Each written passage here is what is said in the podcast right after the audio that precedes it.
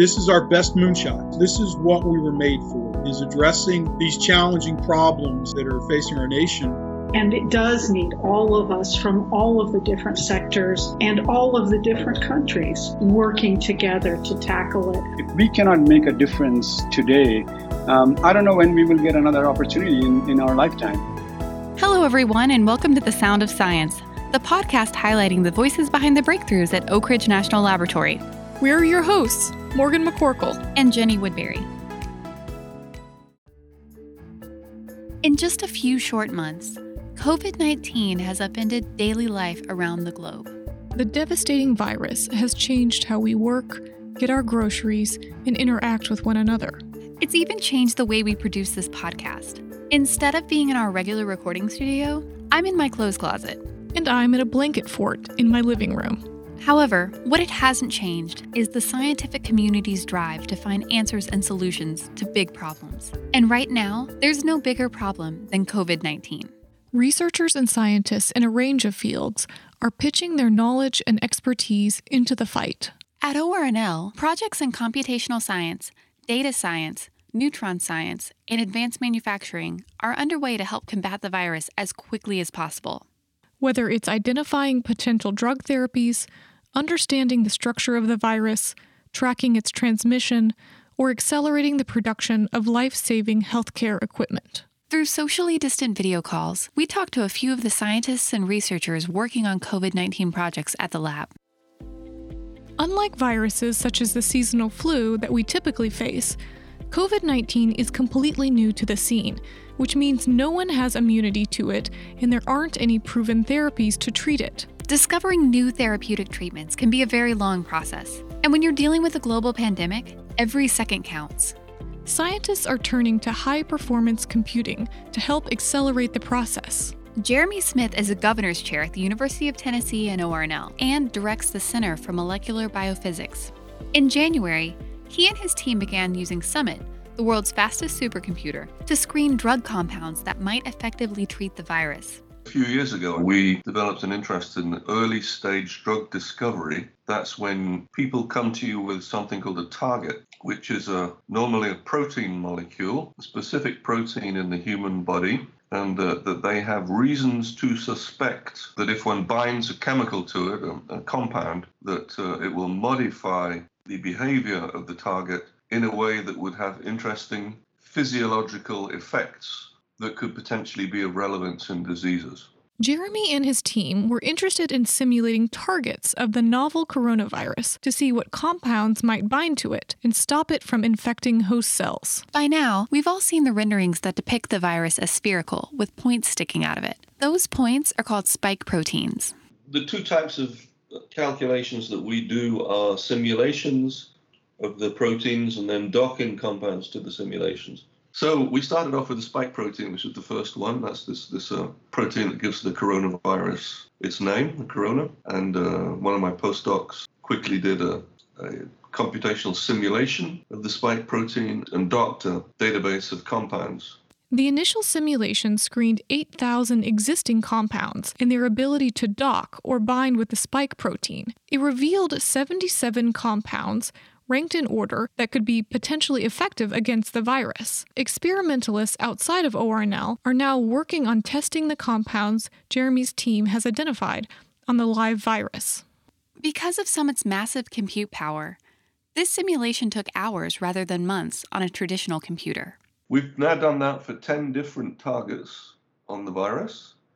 We've done these simulation models, then used the simulation models to dock um, millions of compounds. And we're now gearing up to dock 1 billion compounds, 1,000 million, some of these targets, hopefully all of them in the end, with our special simulation method. And not only that, but we're going to dock them in, we hope, in 24 hours so that uh, we get really quickly to the computational solution. In March, the White House announced the COVID 19 High Performance Computing Consortium, which is allowing more researchers to gain access to supercomputing resources like Summit. ORNL is a founding member of the so called COVID 19 HPC Consortium, which is a collection of resources and people coming together, offering up a set of computational resources, including expertise, to researchers that want to be able to attack the COVID pandemic problem as quickly as possible, and they have a need for high end computing resources. That's Bronson Messer. He's the Director of Science at the Oak Ridge Leadership Computing Facility, which is home to Summit. There are currently about a dozen projects running on Summit as part of the consortium. Where Summit can really provide benefit is in, in two sort of separate but related areas. One is the pure computational power of each node enables you to do things like molecular dynamics simulation and docking simulations that you probably couldn't do on a, on a regular laptop. Really, we want to be able to accelerate the way that we explore the whole space of solutions, if you will, where we try to look at all the possibilities of ways to attack the virus from a, either a vaccination or a treatment standpoint and try to winnow that down so that wet labs can take that data and actually use it. The other part of it is it's not enough to enable one single simulation to go really fast. In fact, you have to do many, many, many simulations. And that's a place where the sheer volume, the sheer size of, of Summit really comes into play. At 200 petaflops, Summit can perform 200 quadrillion floating point operations per second. You're probably thinking that sounds impressive, but what does that exactly mean? Well, if every person on Earth completed one calculation per second, it would take the world's population 305 days to do what Summit can do in one second. It's this kind of speed that makes Summit an ideal tool to use when looking for solutions to COVID 19. The thing to remember about Summit is that, yeah, it, it's just a big computer, but in a lot of ways, it's a very unique scientific instrument. And in that sense, it has a lot more in common with something like the Hubble Space Telescope or the Large Hadron Collider than it does with the laptop on or the desktop on your desk. But what makes it very special, even in that exclusive club, is that it's good for a lot of different things. And the, the fact that we were able to pivot our focus so quickly to this is really part and parcel of what Summit's all about. It's a general purpose supercomputer, and therefore it can attack a multitude of scientific problems. High performance computing is also playing a role in another consortium called Accelerating Therapeutics for Opportunities in Medicine, or ATOM. ATOM is a public private partnership focused on dramatically reducing the time it takes to discover and develop new medicines through the application of leading edge technologies like machine learning and artificial intelligence. What's unique about Atom is that it's an integrated approach, bringing together high performance computing, artificial intelligence, and a tightly coupled engineering approach to chemical synthesis and biological assays so that we can think about all of the aspects that are important for making a drug in one tightly coupled integrated platform. Marti Head is the director of the Joint Institute for Biological Sciences at ORNL, and she was a co creator of ATOM when she was working in research and development at GlaxoSmithKline Pharmaceuticals. The purpose of the collaboration is to build an integrated computational and experimental platform that allows us to start with a lead molecule and get to something suitable for clinical trials as quickly and as reliably as possible. That part of the drug discovery process takes five to seven years on average. And of all of the projects that we start at the very beginning in the pharmaceutical industry, 95 to 98 of them will fail. The hope is that Atom will not only speed up the drug discovery process, but also significantly improve its success rate of therapies that make it to clinical trials. The national labs have a unique role to play with other partners in other government agencies in the pharmaceutical industry and in universities in generating knowledge and potential small molecule tools that would be useful not just now in this current crisis, but that would set us up to be able to have a, a rapid response the next time this happens, because this will happen again. With so much unknown about COVID 19, scientists are using a range of techniques to find answers. At ORNL, scientists are using neutrons to gain insight into the structure of the virus. By studying the structures of the individual viral proteins and understanding how they form complexes with each other and also with the viral RNA, that will give us clues on how to develop therapeutics that we can then uh, disrupt the life cycle of the virus and essentially stop it in its tracks. Hugh O'Neill is the team lead for the biolabs within ORNL's Neutron Sciences Directorate. Hugh and his team are studying COVID 19 proteins constructed from synthetic DNA. Those genes are then inserted into bacteria to produce proteins of the virus and studied using a suite of neutron scattering instruments to gain a better understanding of the structure and function of the disease. We'll use our neutron scattering techniques to look at the structures of the individual protein complexes and how they assemble to replicate the virus. Then we will use the information that we get from neutron scattering to inform computational calculations that then that we will be able to carry out using Summit to get more in-depth information from our neutron scattering experiments on how on the molecular details of how these complexes assemble, disassemble, interact with RNA, and also bind potential therapeutics as well.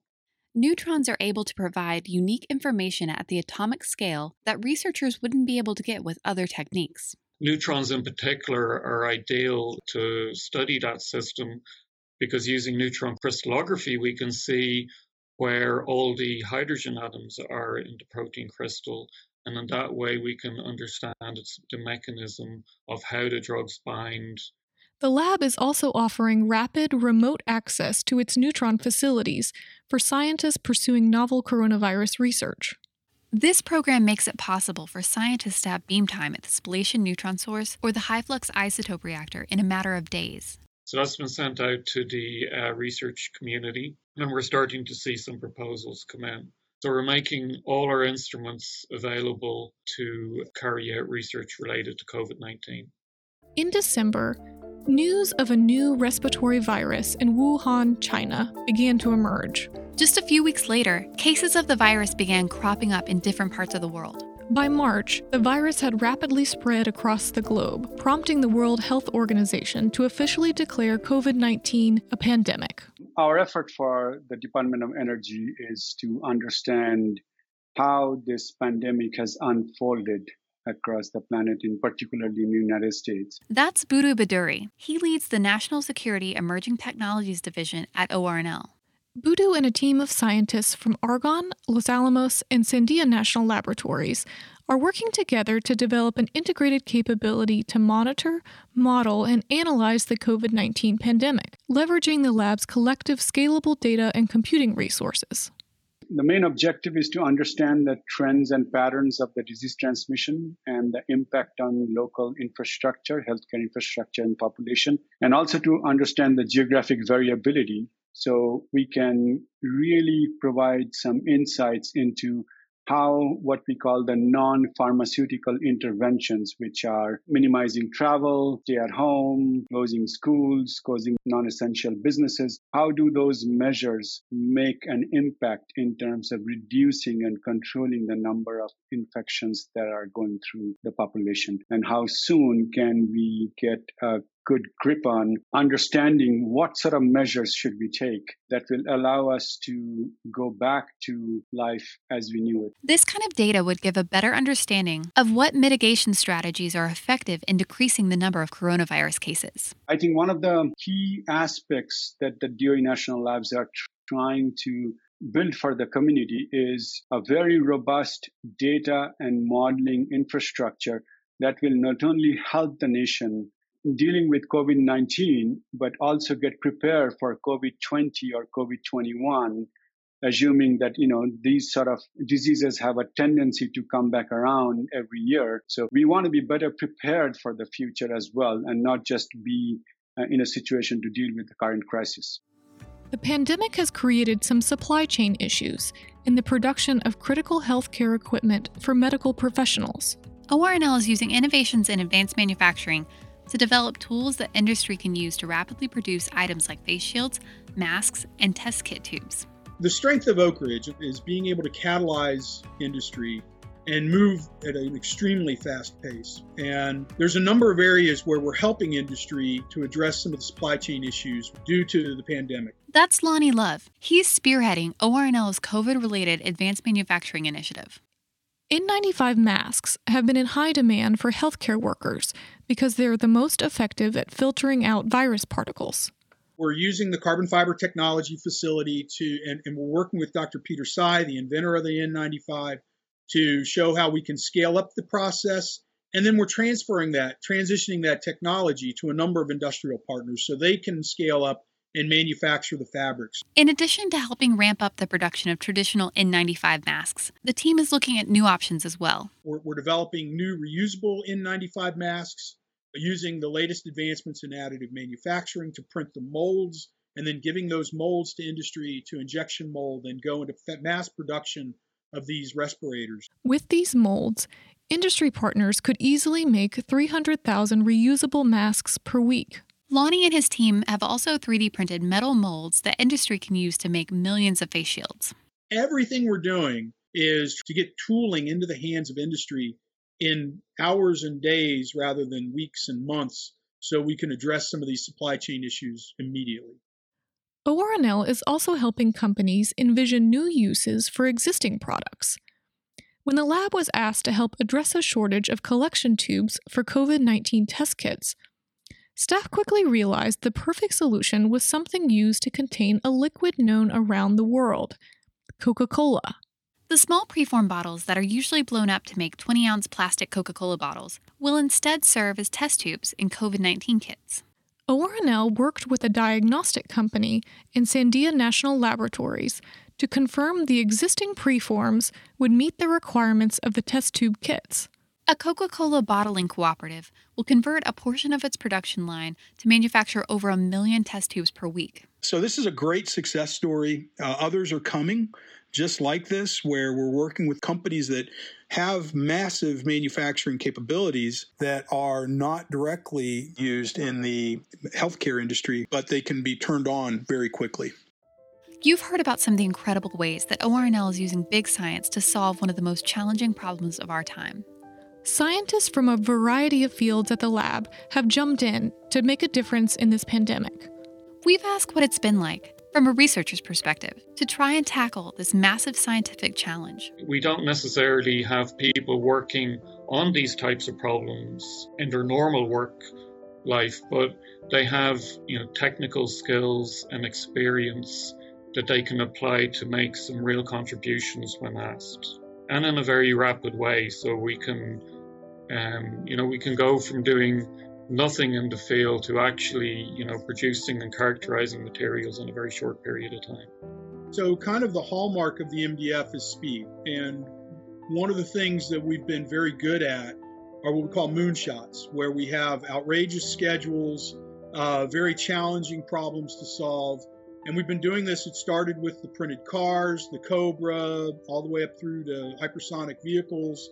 The team is used to working under extremely high pressure, solving problems real time, and and this this is our best moonshot. This this is what we were made for. We are dealing with an unprecedented situation in the world. This is also an unprecedented opportunity for us as scientists to make us count and make our science count. If we cannot make a difference today, um, I don't know when we will get another opportunity in, in our lifetime. So it's very exciting for the entire team, and they, that's why they keep working every day and um, trying to make a difference. Thank you for listening to this episode of The Sound of Science. And we hope everyone is staying safe and healthy. If you'd like more updates on ORNL's COVID 19 research efforts, follow us on Twitter, Facebook, or Instagram. Until next time.